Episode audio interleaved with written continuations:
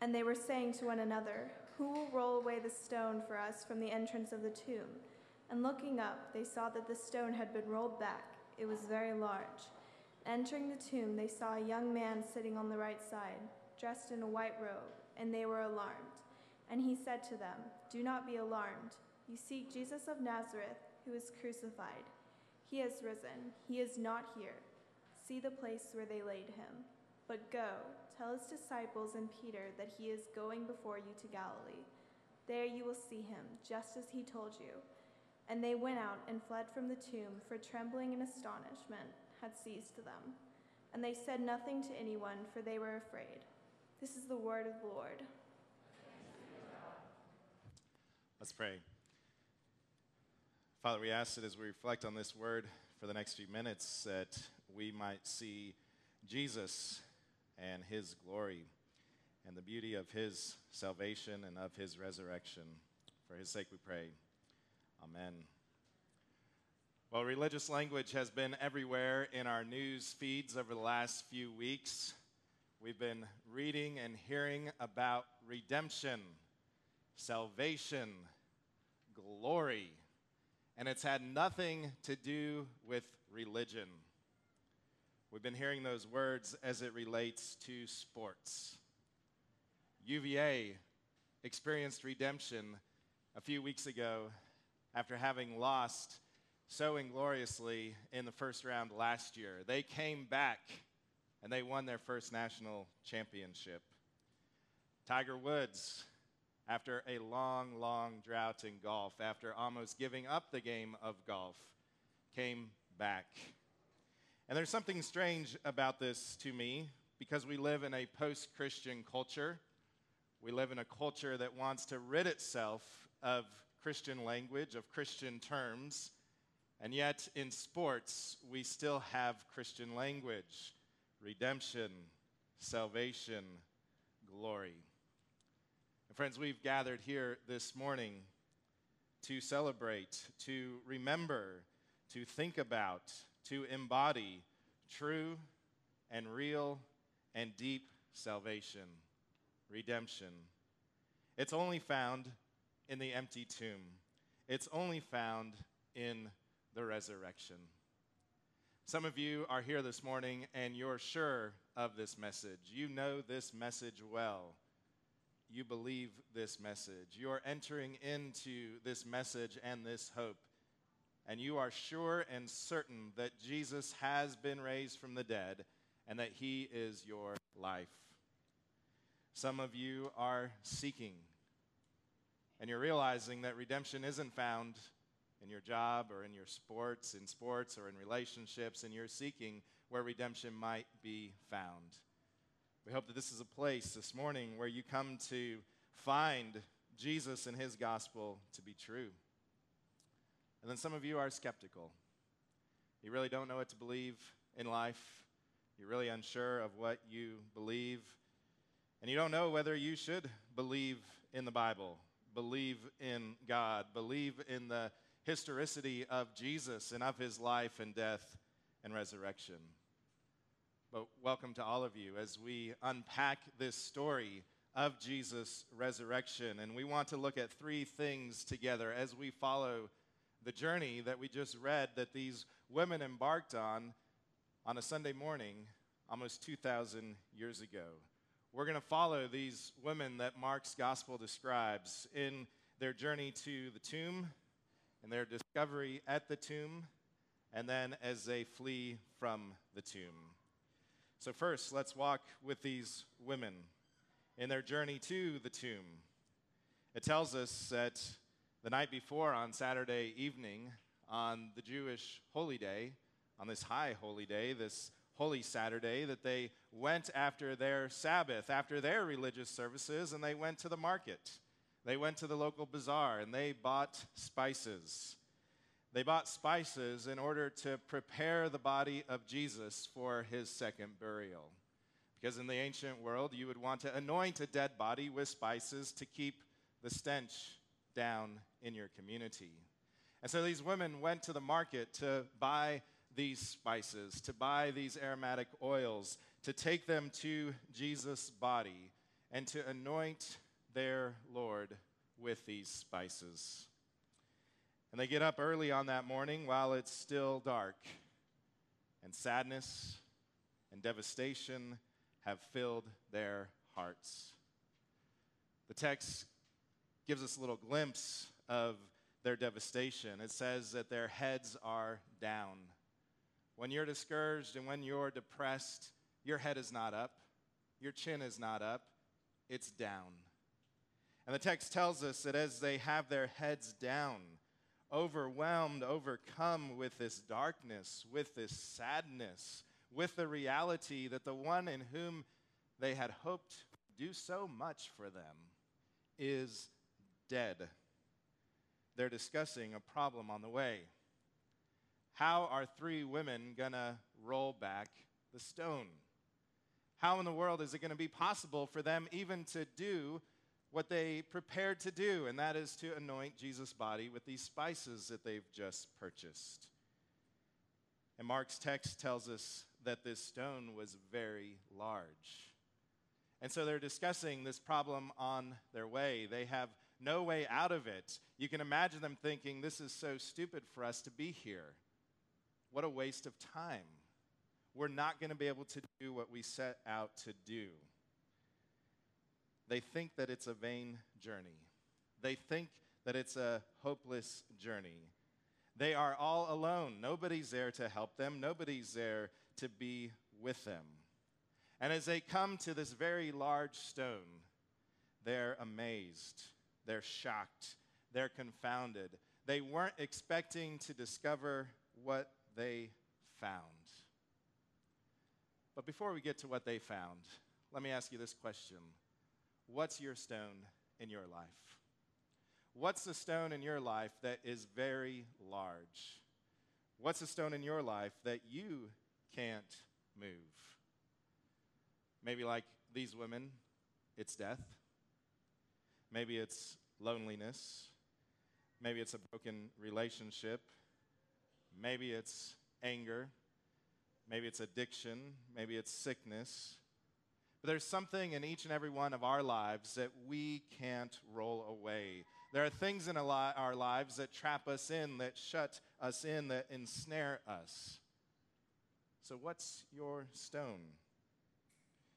And like these women that we'll soon discover, God often removes the barriers far ahead of us. God often takes our fears and our horrors and our agonies away in the most incredible ways.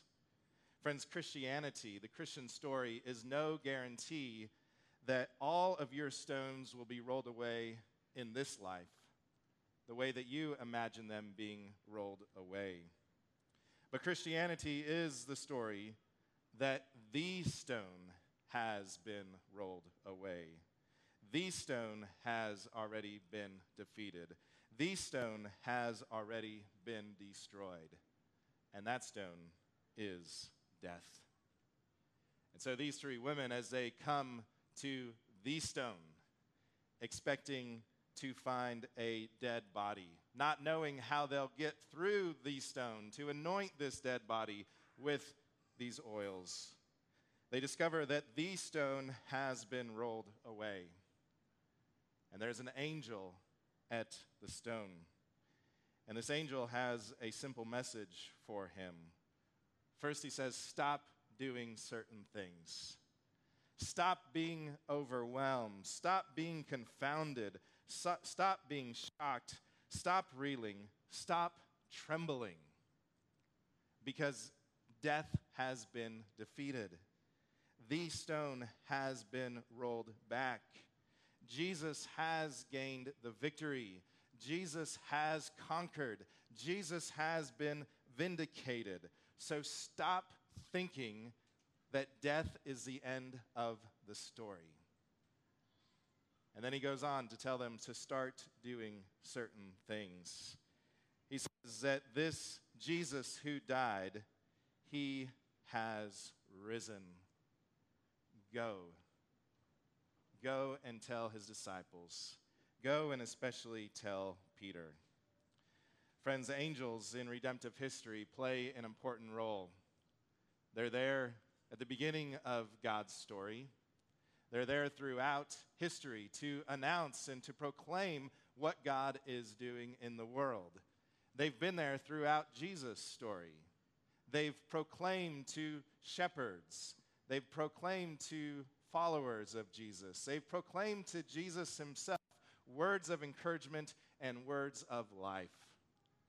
And now to these three women who are shocked and amazed and terrified at what they discover inside the tomb, that the tomb is empty. They hear the words of this angel saying, Go. Jesus is risen. He is not here. Look at where they have laid him. Look at his grave clothes. They are empty. Go. Go with this message of hope. Go with this message of life. Go announce and proclaim that the stone, death has been defeated. Death has been swallowed up in the victory of Jesus. And go especially to Peter, the one who just a few hours earlier denied him, the one who rejected him so vehemently, the one who said, I don't even know what you are talking about. I don't know the man. I don't want to be associated with this man in any way, shape, or form. Go tell Peter. And go announce to Peter this good news that the Lord that you have denied, the Lord that you have betrayed, he is risen. He lives.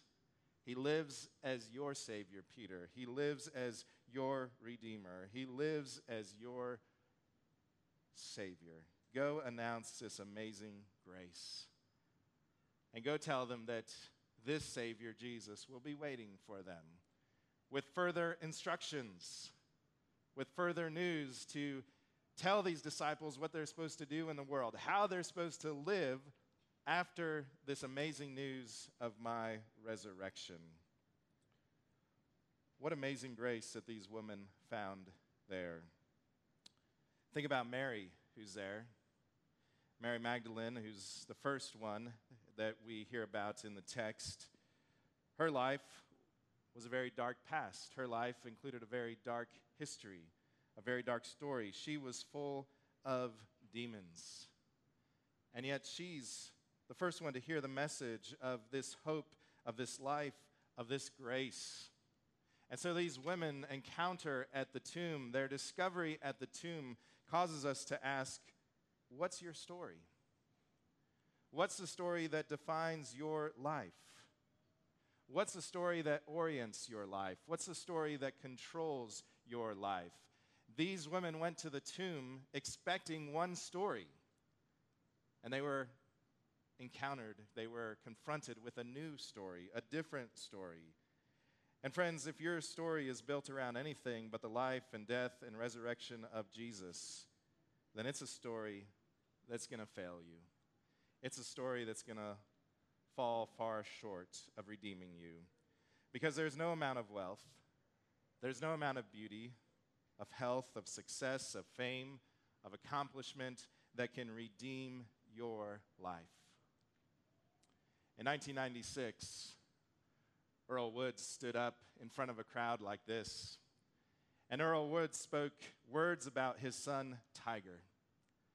And he said that his son, Tiger, would do more good in the world than any other human that has ever lived in the face of human history. That Tiger would do more good than people like Gandhi, than people like Nelson Mandela combined. That Tiger would be the world's redeemer, the world's savior. That he would have a platform bigger than anybody else had ever had in human history. And he would do more good for the world than anybody throughout human history has ever done. And I believe that these words that Earl spoke to his son Tiger were spoken out of love. I believe that they were spoken out of a, proud, uh, a pride in his son. But, friends, these words have weighed Tiger down for over 20 years. And we've learned about Tiger in some pretty dramatic ways that he's not a redeemer, that he's not a savior. But we have to ask the question what story defines you? What story controls you? Only Jesus is the Redeemer. Only Jesus has passed through the grave. Only Jesus has gained a victory. Only Jesus' story is a story that can truly liberate you and free you and not devastate you. So we've looked at the journey to the tomb, we've looked at the discovery and the story at the tomb, and now let's look as they flee from the tomb. The text tells us that they fled, just like Mark fled naked and ashamed a passage earlier. They fled trembling. They fled astonished. They fled full of fear. They fled saying nothing to no one. In Mark's context, Mark's gospel is written in the face of Roman persecution. The Romans have turned upon the Christians and they're killing them and murdering them and beheading them at an astonishing rate. And Mark's gospel is written to these Christians throughout the Roman Empire, and Rome in particular, who are beginning to believe in Jesus and say, This is my story. But by putting their faith in Jesus, they may face the sword of Rome. And in Mark's gospel, he has the strangest, strangest messengers announcing the good news. First, it was a centurion at the cross of Jesus, the one who had been meshed in worship of the emperor, the one who believed that Caesar was God's son, the one who believed that Caesar was a savior and a Lord. It's this man, the centurion, who is first to say that truly this is God's son. Truly this is the Savior. Truly this is the Redeemer of the world. And now in the resurrection narrative, it's these women who are the first to proclaim the reality that Jesus has been raised. They're unlikely witnesses. And in the first century context, they wouldn't even be witnesses that would be allowed in a court of law. Women weren't allowed to testify in any uh, formal gathering, in any formal setting. And, but Mark puts them as the first to proclaim the resurrection of Jesus. So we have these two unlikely witnesses, the centurion and these women. And that's the point. The Gospels are not written as success stories. The Gospels are written as real accounts of defeats and discouragements of Christ's followers. And as these, as these women go from the tomb, the text tells us that they go full of fear. They're afraid. They're fearful. They don't know what to do with this message that they've just heard. They don't know what to do with this reality that they have just encountered. Because, friends, resurrection is the scariest reality in all the world. Resurrection is the most terrifying thing in all of history. If it's true, and the gospel writers in no way, shape, or form write it in a way to deny it, if it's true, and no one has ever been able to disprove it, if it's true, then it changes everything. It must change everything. It has to change everything. The reality of the resurrection changes how we live, it changes how we relate to God. It changes how we relate to one another. It changes how we relate to the good gifts of God's creation. It changes how we spend our money. It changes how we enter into relationships. It changes how we think about our future. It changes how we live. It changes how we love. It's scary. It's hard. It's fearful. And Mark's gospel ends with fear overcoming these first followers of Jesus because they don't know what's going to happen to them when they pronounce that Jesus is the Son of God, that Jesus is a risen and reigning Lord in the midst of Roman persecution. And friends, we're far from this in many ways, but in other ways, this still shapes what it means to be a follower of Christ. Just this morning, as I woke up, I woke up to news on my phone that in Sri Lanka, terrorists had come in and terrorists had attacked several churches and several hotels in that country, specifically attacking Christians. I woke up to the dark and devastating reality that hit these community communities of Christ followers as they gathered to do just what we've gathered to do to pray, to sing, to rejoice, to commune with their Lord. And we're far from removed from this type of persecution, but not these early followers. And not many of our brothers and sisters all around the world that face persecution, that face fear of their own lives for following the risen Jesus. This morning's tragic news gives us a glimpse into why Mark's gospels and Mark's gospel ends so abruptly. Throughout Mark's gospel, he's been telling Christ followers one thing. If you're going to follow Jesus, if you're going to enter into his life and his death and now his resurrection as he gets to the end of the gospel, if you're going to follow Jesus, you're going to have to take up your cross and die. If you're going to follow Jesus, you're going to have to follow him into the grave. If you're going to follow Jesus, you're going to have to follow him into the tomb. You're going to have to follow him into the greatest fear that all of us have death, the stone. But the reality of the resurrection is that we follow Jesus into an empty tomb we follow Jesus into the reality that death has been defeated. We follow Jesus into the reality that his life and his light reign. We follow Jesus in the reality that perfect love drives out all fear.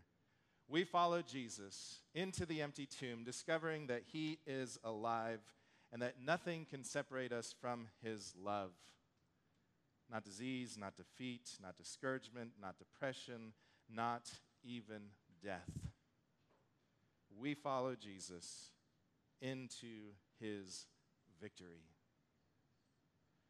So, just like these women, if you choose to follow Jesus, you may have things that you fear about following Jesus. There may be things that are difficult about following Jesus, but you follow your risen Lord into the overcoming reality that he has swallowed up and defeated the stone, the greatest fear that we all have. As I said at the beginning, we've been reading in our news religious language as it relates to sports. So, congratulations to Tiger. Tiger's now won 15 important golf tournaments. Congratulations to UVA They've just won their first national championship. Tiger's a great golfer. UVA is a good basketball program. Still nothing compared to my alma mater, UCLA. Although they're in a, in a down, down cycle right now. But Tiger's a great golfer. UVA is a good program. Nothing more. They're not saviors, they're not redeemers. That title is saved for the suffering servant who died, who rose, and who now reigns. So, friends, as you go from this place, and as some of you go sure of what you believe, sure that Jesus is your Savior, sure that Jesus has defeated the stone, go from this place knowing that He loves you, knowing that He is with you, even as you face all sorts of fears like these first followers faced. As you go from this place, maybe as a seeker, go continually seeking Him. Go to where He's found. Jesus is with us in a special way each and every Lord's Day morning. So I would encourage you to keep coming back to this place. And if it's not this church, then maybe some other church. Go to where Jesus is. Seek Him. He is the only one who can save you. And maybe some of you are going from this place skeptical. You don't know what you believe, you don't know what you should believe in life. Well, go knowing that the tomb really is empty, that death really has been defeated, that the greatest fear that each and every one of us has has been overcome. Go knowing that Jesus lived, that Jesus died, that Jesus rose again because of his great love for his world.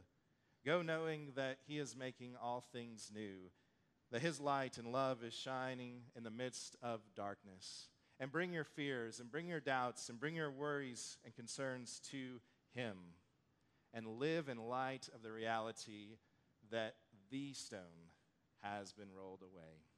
Let's pray. Our Father and God, we thank you so much for your word. We thank you so much for the story of the gospel and of your faithfulness throughout the centuries and throughout the generations to bring your light and your life and your love to your people. And Lord, we all face big stones, stones that are very large, stones that we cannot roll away in our own power. Lord, we want this morning to bring these before you and ask that you'd give us grace to endure them. Ask that you, in your grace, would roll them away. And Lord, we pray that we would come to believe, maybe for the first time, or maybe uh, for uh, many, many times uh, since, that, that we would come to believe that Jesus really is our Savior, that Jesus really is our Lord, that Jesus really has risen from the dead. And Lord, that you would send us out from this place to embody your life and your love. We all has, have fears, we all have worries, we all have concerns. But we pray that our lives would not be defined by our fears, but our lives would be defined by faith in you and in Jesus, whom you have sent. And Father, we pray especially this day for our brothers and sisters in Sri Lanka. Can't imagine what they're facing, what they're enduring having gathered in a place like we've gathered this morning. We pray that they would not fear, but that they would seek you in the midst of their fears, in the midst of their worries, in the midst of their concerns, and that they would find you to be their life and their love and their light, even in the midst of such darkness. And Lord, help us to pray for them, not only today, but throughout this week, and help us to enter into their pain and their suffering as they are our brothers and sisters, and many other brothers and sisters around the world. We pray, Lord, that we would be marked by people, as people who know you and who love you and who bring the message of your gospel to a world in need of it. We pray all this in Christ's name. Amen.